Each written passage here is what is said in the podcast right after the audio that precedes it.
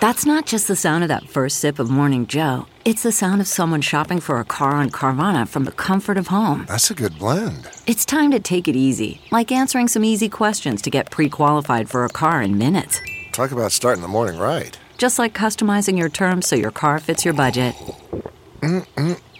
Visit Carvana.com or download the app to experience car shopping the way it should be. Convenient, comfortable. Ah. Welcome to a weekend bonus episode of the Tech Meme Ride Home. I'm Brian McCullough. You might have noticed that I've gone down a bit of a wormhole lately when it comes to space tech. And actually, to understand why, listen to the very first minute of this conversation because we actually work out why space tech has come to the forefront of my attention.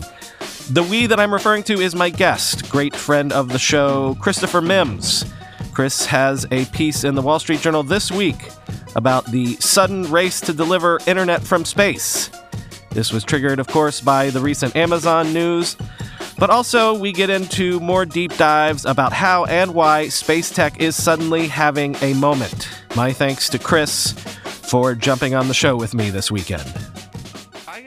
I'm not sure why space tech has been coming up so much for me lately, even like, you know, the stupid black hole thing this week, but in a way, it is starting to feel to me like it did a decade ago when Tesla started making headlines for me, and then I started hearing about Google doing self-driving cars. So then all of a sudden I was like, oh, car tech is becoming a big thing. And now I sort of feel for some weird reason like space tech might be a next big thing. Are you sort of getting that sense a little bit too?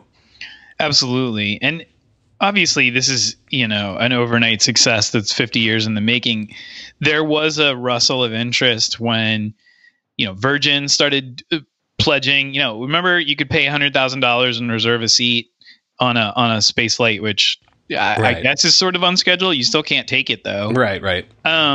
Yeah, like what I discovered, you know, I mean, I write about tech all the time, and I have not written about space until now, and it's exactly as it was for you, like.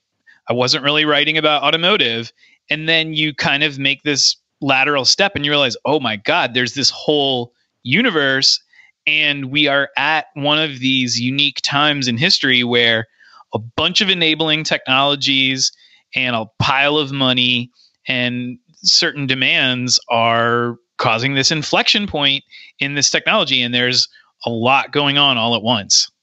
Well, we're specifically going to talk about the idea of getting your internet from space, from satellites, and that definitely is not a new thing. I mean, going back 25 years at least, like there were things like Teledesic, Iridium, Global Star. I think Iridium and Global Star are still around. I know Iridium is, but Viasat is still a going concern, right? But so even though there are going concerns, it's still never really taken off. So do you have any sense of why all of a sudden everyone's like, no, this thing that's failed kind of for 20 years, now is the time for internet from satellites?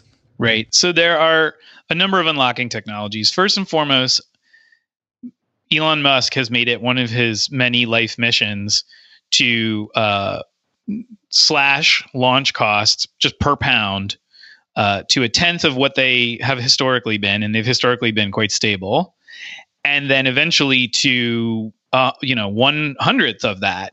And, you know, he's doing that in ways that we all know about, like reusable rockets and smaller rockets and mass production of rockets and, you know, new and innovative launch technologies and just stealing smart engineers and just not having the sort of legacy thinking of these defense contractors, which have gotten fat budgets from NASA and from the Air Force forever to put up spy satellites and didn't have a lot of reason to innovate as a result. And we see where that led. You know, the shuttle program was frankly a boondoggle. And until Musk gives us back that capability, we're sending up astronauts on, Soyuz capsules, which have the virtue of being extremely reliable.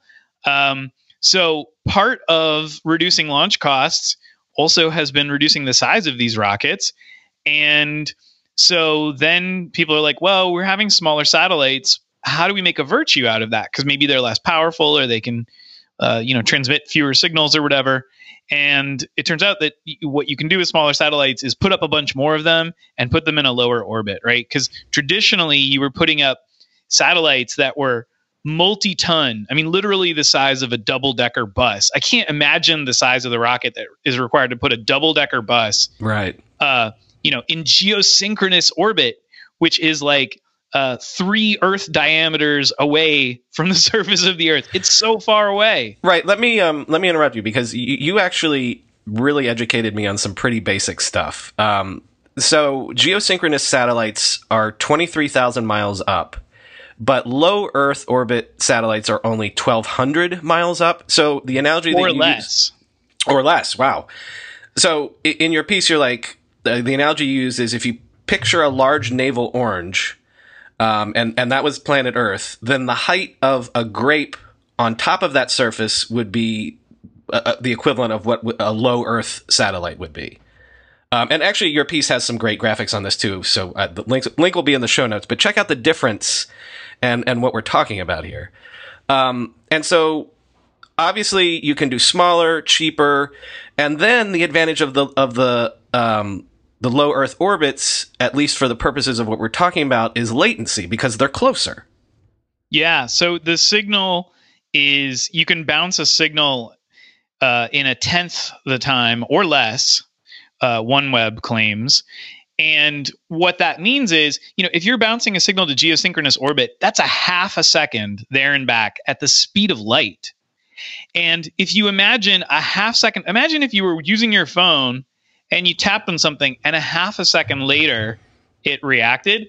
Or if we were talking and there's a half second delay, which there probably is anyway. Yeah. Right. Like, it would just be maddening. And then if you think about how complicated websites are, and especially if you think about encrypted websites, how there has to be a bunch of traffic back and forth, it makes it untenable. It's unusable.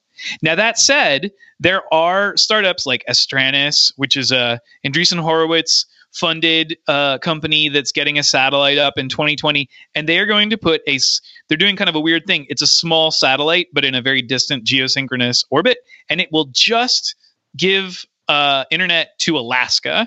And Alaska is a place where if you want satellite internet, which for many people is their only option, you're going to pay like $300 a month for like 2 megabits per second up and down. So, by cutting that cost significantly and upping the speed, they'll give you internet, even if it has long latency.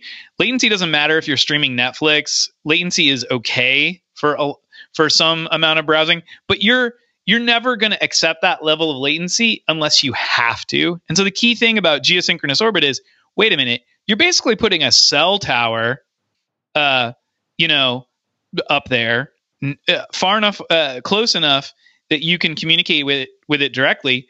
What could that compete with? Well, it could compete with your cell service. It could compete, if it's fast enough, it could compete with 5G and even broadband. Okay, actually, I got a ton of questions about that in a second, but maybe first, explain to me what my end experience would be. Is it like GPS in the sense that I would have a device with a chip in it that would just get the signal, bounce the signal back and forth? Or is it a thing where it's like the satellite bounces down to like a tower or something, like hot spotting, sort of like how cell networks do it? Well, this is an area where there's a lot of interesting innovation. And some of it, I think we must remain skeptical of, because lately, as you know, there's a lot of things that people are promising, and they just don't ever look at the physics. This is why air power didn't work. The physics just don't work. This is why power at a distance doesn't work. So traditionally, if you want to get a signal from space, you got to put up a dish. It's still the cheapest and easiest way to do it. So Astranis, for example, you just put up a dish, okay? And it's just aimed at that part of the sky. It's like dish TV, whatever. But what is happening with these low Earth satellites is they pass overhead so quickly that you can either track them, or you just aim a dish straight up and just the signal gets handed off as one satellite goes by after another. But they're traveling so fast, it's like over 12,000 miles per hour, that every 3 minutes you're handing off to a new satellite. Huh. Another option is you can track the satellite as it goes across the sky. Okay, now you've got to have a dish that's physically tracking that satellite, so it better be on your home, or you have what's called an electronically steered antenna. This is a newer technology. The ultimate goal is something the size of a pizza box, and it uses this really exotic technology. It's almost like an LCD screen, but it's not opaque to visible light. It is opaque to the wavelengths that these satellites are using, and it actually kind of like filters or steers the signal somehow. So you can have an antenna that just sits out there like a solar panel, but is actually electronically tracking the satellite as it crosses from one horizon to another, which again is really fast. Even if you're tracking it from horizon to horizon, it might be going overhead every 7 minutes. Well, what about speeds? But again, all I want to know is can I dump Time Warner or whatever they call themselves now? Like, are we talking? Because don't currently when you get Wi-Fi on a plane, it's using satellite too. Are we talking Wi-Fi on a plane speeds, or are we talking like fiber speeds? That's a great question. So it's just like these 5G quote unquote demos where it's like, oh, look how fast this 5G is, and it's like right because you were a Verge reporter standing under a tower and nobody else was using it at the moment. Like this is the trick of wireless is it's all about how many other people are trying to use it at the same time. So OneWeb, which is the largely SoftBank funded satellite internet company, which is going to be the first to market with all this stuff with the new generation of this satellite internet. They've already launched 6 satellites. Their ultimate goal is 650. They said they might go to 1900 depending on demand. Their whole thing is, on each of these medium-sized satellites, it has, I think, 16 beams, each of which carries 400 megabits per second. So, you do the math. It depends on how many people are in each of those beams, how much demand. It also depends on how many satellites you can see at that moment or how many satellites the ground station can see at that moment. Because you could get this satellite internet in 2 ways, at least. One is you could get it directly. The other way is they're just going to sell it as backhaul for remote cell towers. And you could just be connecting to the cell tower and never know that it's ultimately getting beamed to space because it just happens to be easier to get that wherever you are in some remote part of the earth than to lay fiber to that tower. So, but then essentially what you're saying is if one of these proves to be super popular, then they would have the incentive and the resources to then, well, let's throw out more satellites and more satellites. So it is sort of like the idea of, well, you have slow connection at the football stadium because there's 90,000 people trying to use the same towers. But if it's successful, there would be a reason to throw up, 50,000 satellites or something. And keep in mind that this is apparently how Elon Musk plans to get to Mars. So he builds a satellite internet company that is large and profitable enough that it requires building zillions of his reusable rockets and launching them constantly and bringing the launch cost down and down and down and down and throwing off enough cash to subsidize a mission to Mars. And Elon's is Starlink. Is that under SpaceX or is that a completely separate thing? I believe it is under SpaceX. They're pretty cagey about it. The reason that we know what these networks will look like, other than companies like OneWeb that are public about it, is that they have to file with the FCC in the U.S. and the International Telecommunications Union, which is a UN body, because those are governing the spectrum that they're actually using to communicate with planet Earth. When you go through airport security, there's one line where the TSA agent checks your ID and another line where a machine scans your bag. The same thing happens in enterprise security, but instead of passengers and luggage, it's end users and their devices. These days, most companies are pretty good at the first part of the equation where they check user identity. But user devices can roll right through authentication without getting inspected at all. In fact, 47% of companies allow unmanaged, untrusted devices to access their data. That means an employee can log in from a laptop that has its firewall turned off and hasn't been updated in 6 months, or worse, that laptop might belong to a bad actor using employee credentials. Collide finally solves the device trust problem. Collide ensures that no device can log into your Okta-protected apps unless it passes your security checks. Plus, you can use Collide on devices without MDM, like your Linux fleet, contractor devices, and every BYOD phone and laptop in your company. Visit collide.com/ride to watch a demo and see how it all works. That's KOLIDE.com/ride, Collide.com/ride. How do you make a password that's strong enough so no one will guess it and it's impossible for you to forget, and do it for 100 different sites, and make it so everyone in your company can do the same without ever needing to reset them? Sounds impossible unless you have 1Password. More than any other product I've ever told you about, I can vouch 1,000% for 1Password. I can't live without it. 1Password makes strong security easy for your people and gives you the visibility you need to take action when you need to. Any device, any time, 1Password lets you securely switch between iPhone, Android, Mac, and PC with convenient features like autofill for quick sign-ins. All you have to remember is the one strong account password that protects everything else. Your logins, your credit cards, secure notes, or the office Wi-Fi password. 1Password's award-winning password manager is trusted by millions of users and over 100,000 businesses from IBM to Slack. It beat out 40 other options to become Wirecutter's top pick for password managers. Right now, my listeners get a free 2-week trial at 1Password.com/ride for your growing business. That's 2 free weeks at 1Password.com/ride. Don't let security slow your business down. Go to 1Password.com/ride. All right. So answer what was really my biggest question about this, which is, hold on. I've been told that 5G is right around the corner. 5G solves everything. Will allow, surgery across continents, self-driving cars, and, I'll be able to replace my Time Warner wired connection. So isn't this incredibly bad timing? Like, if this is a huge capital-intensive investment to make, why would you make it right before theoretically 5G is going to come and make all this redundant? Right. So here, I think a visual is appropriate. So let's go back to fruit. Okay. Or let's talk about strawberries. If you're talking about 5G, how do you get really fast signal to somebody? The radius of every one of those 5G towers, which isn't that big, sometimes they're like, oh, it's up to 3 miles. Like, okay, sure. If there's no trees in the way or it's not raining or whatever, the earth is an approximately round strawberry. Each of those 5G, whatever they are, femtocells, the small towers that they need to enable this, is like a seed on that strawberry. That's how much area it's covering. So if you want to cover the entire surface of the earth with 5G, or the surface of that strawberry, it's got to be the most horrific, mutant, seed-studded strawberry ever.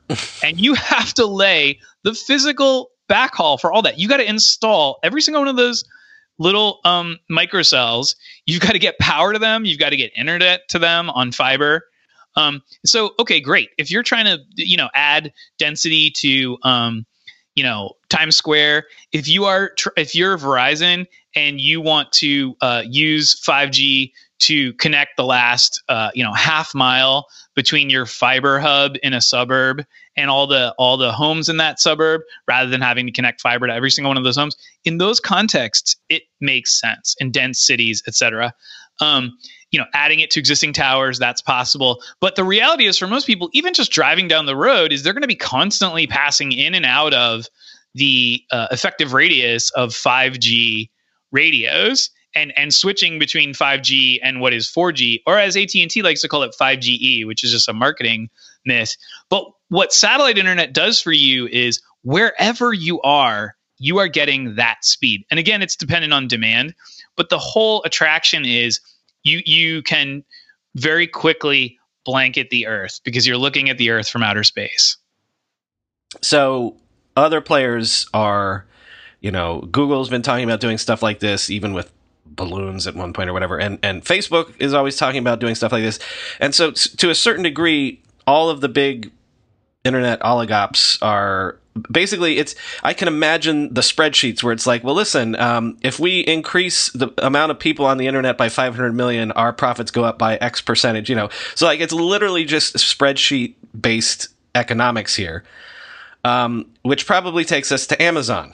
So what do we think about Amazon and Project Kuiper? I mean, this could be an outgrowth of Jeff Bezos's midlife crisis. I don't know. I mean, they say it's early days, so they don't want to talk about it. Obviously, he has grand ambitions with Blue Origin and a lot of connections with other satellite companies, because Blue Origin wants to be a launch platform for other satellite companies. No direct connection to Blue Origin yet. I feel like where we're at with all these companies, especially Facebook and Amazon exploring this, is where we were a few years ago when everybody was thinking about building their own self-driving car, including Apple. And then later they abandoned it when they realized how hard it was, or that it just wasn't for them. Like, I think a lot of companies are going to make a swing at this. But what analysts who look at the financial side say is like, look, they can't all launch this many satellites. There isn't enough money or demand. So I think what's going to happen is, that's one reason that SoftBank has made such a big bet, is they're like, look, it's like the ride hailing market. Whoever gets in there first sucks up the demand, sucks up the capital, and ultimately wins, whether or not their technology is the best. So I think a lot of them are going to try. I mean, I don't know where it's going to go. Google has already pivoted, where in 2014, there were these articles about Google working on their own satellites, and they apparently haven't done much on that, and instead are taking like the technology from Project Loon, which is their balloon-based internet, and licensing it to a Canadian satellite company to establish lateral connections, a mesh of connections between their satellites up in space. So, not all these companies are going to stick with this.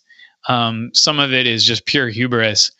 I have no idea how determined Amazon really is in the end. Well, I've been reading around on this, and I actually, all of a sudden, I'm quite bullish on this is maybe potentially another AWS for Amazon. So hear me out for a second. There's a great, hopefully I'll remember to link to this in the show notes. There was a great CNBC piece this week talking to like a dozen people in the space industry who are kind of thinking of this as earth shattering. Everyone's like, well, Amazon's getting into healthcare. And so all of a sudden you're seeing all the insurance companies merging and things like that. But the space industry people were like, Amazon is a dead serious player, and they were pointing out all of the different synergies. Like, first of all, it's super capital intensive. Like, I think Iridium's constellation costs $3 billion to put up. So someone was like estimating that it might cost between $3 to $5 billion for Amazon to put up its own constellation. If anyone has a ton of capital to spend, it would be Amazon. If anyone is willing to lose a lot of money investing for years to pay off down the road, it's Amazon. And then they have the infrastructure, because then Bezos owns Blue Origin. So all of a sudden, great, Blue Origin's got this deep-pocketed customer. Amazon quietly announced something called the AWS Ground Station, which is some sort of like satellite facilities around the world. I talked to the head of that. He's the guy who gets the last word in my article. Oh, okay. That was fascinating, because he's a real industry veteran. So he has, as a veteran of defense contract era satellite companies, but he really knows his stuff. He knows outer space. He knows what it takes to build a satellite. He knows what it takes to get one into space and how difficult it is. But he is even knowing all that, he started on his own initiative. He got hired as an engineer at AWS, and he's like, I'd like to use my satellite background. Can we build a bunch of ground stations and connect them to AWS? And they were like, sure, do that on your own. And now he has a team of like 30. And basically what he's saying is, ground stations, which communicate with the satellites in space, are this critical piece of infrastructure that you don't want to have to own. You share it. That's why it's part of AWS. It's a fundamental principle. And his argument is, as launch costs fall, he thinks that you're going to get people, as he put it, building satellites in a garage. And then they pay somebody like Virgin Orbit, which launches satellites on these little rockets from under the wings of a plane, to get them into space. And then they connect them to AWS Ground Station. And, all they had to do was build that outer space proof satellite. That's still hard, but they're commoditizing space is the idea. And so I agree. I think there are a ton of synergies here. I think another synergy that's not as often appreciated is that a lot of these satellites that get put up are useful for logistics. So you want to track a ship, or you want to track a shipping container or a truck or whatever. You know, Amazon is making huge investments in competing directly with UPS and FedEx with its own planes and stuff. Like, well, those drones need to be directed. Those drones that are going to fly over and deliver the boxes need to be directed. It's true. It's true. And so, you know, people have done a lot of hand wavy things about like, well, the Internet of Things is going to need a lot more bandwidth. It's true though. But that's a chicken and egg problem, right? It's like, where do you get that bandwidth? Is it consistent everywhere? Like, getting it from space kind of cuts the Gordian knot. It gets you a lot all at once, and it gets you the potential for a lot of applications that I think we can only guess at now. Well, and then Amazon would benefit. AWS would benefit from that. All right, let me give you two more things that, as I've been poking around on this, the idea that I keep reading articles that, like, you know, maybe Tesla is going to have problems raising more capital. SpaceX also might have problems raising more capital. So what if SpaceX stumbles? They're in Seattle, Amazon's backyard. If there's a stumble, all of a sudden there would be a ton of smart engineers that that Amazon could quickly hire, and no one has to move or change schools or anything. And then the other thing is, so owning the home seems to be like, I keep imagining this future where we're going to pay a monthly Amazon tax. They'll call it, you know, membership and Prime or whatever. But so why not your internet service be a part of that? Why not that be a part of your big Prime subscription? And then, by the way, delivering internet to the home, well, that helps with things like Prime Video to deliver the $250 million investment in Lord of the Rings and stuff like that. Like, there's 1,000 different ways that I think that there's synergies here for Amazon. Yeah, I think that's true. I mean, don't forget that, you know, everybody wants a piece of your home internet pie, because, you know, it has been, it is a local monopoly, right? And so that is why, you know, Verizon wants to use 5G to compete with Comcast and Time Warner. So, you know, Amazon, if they can leapfrog all of that nonsense and do it from space, like, absolutely, I could see them being your ISP as well. I mean, look, it'll either all flame out like the Fire Phone, or 20 years from now, you and I will look back and be like, wow, what a prescient conversation we had when we were just kind of wildly speculating about where this could go.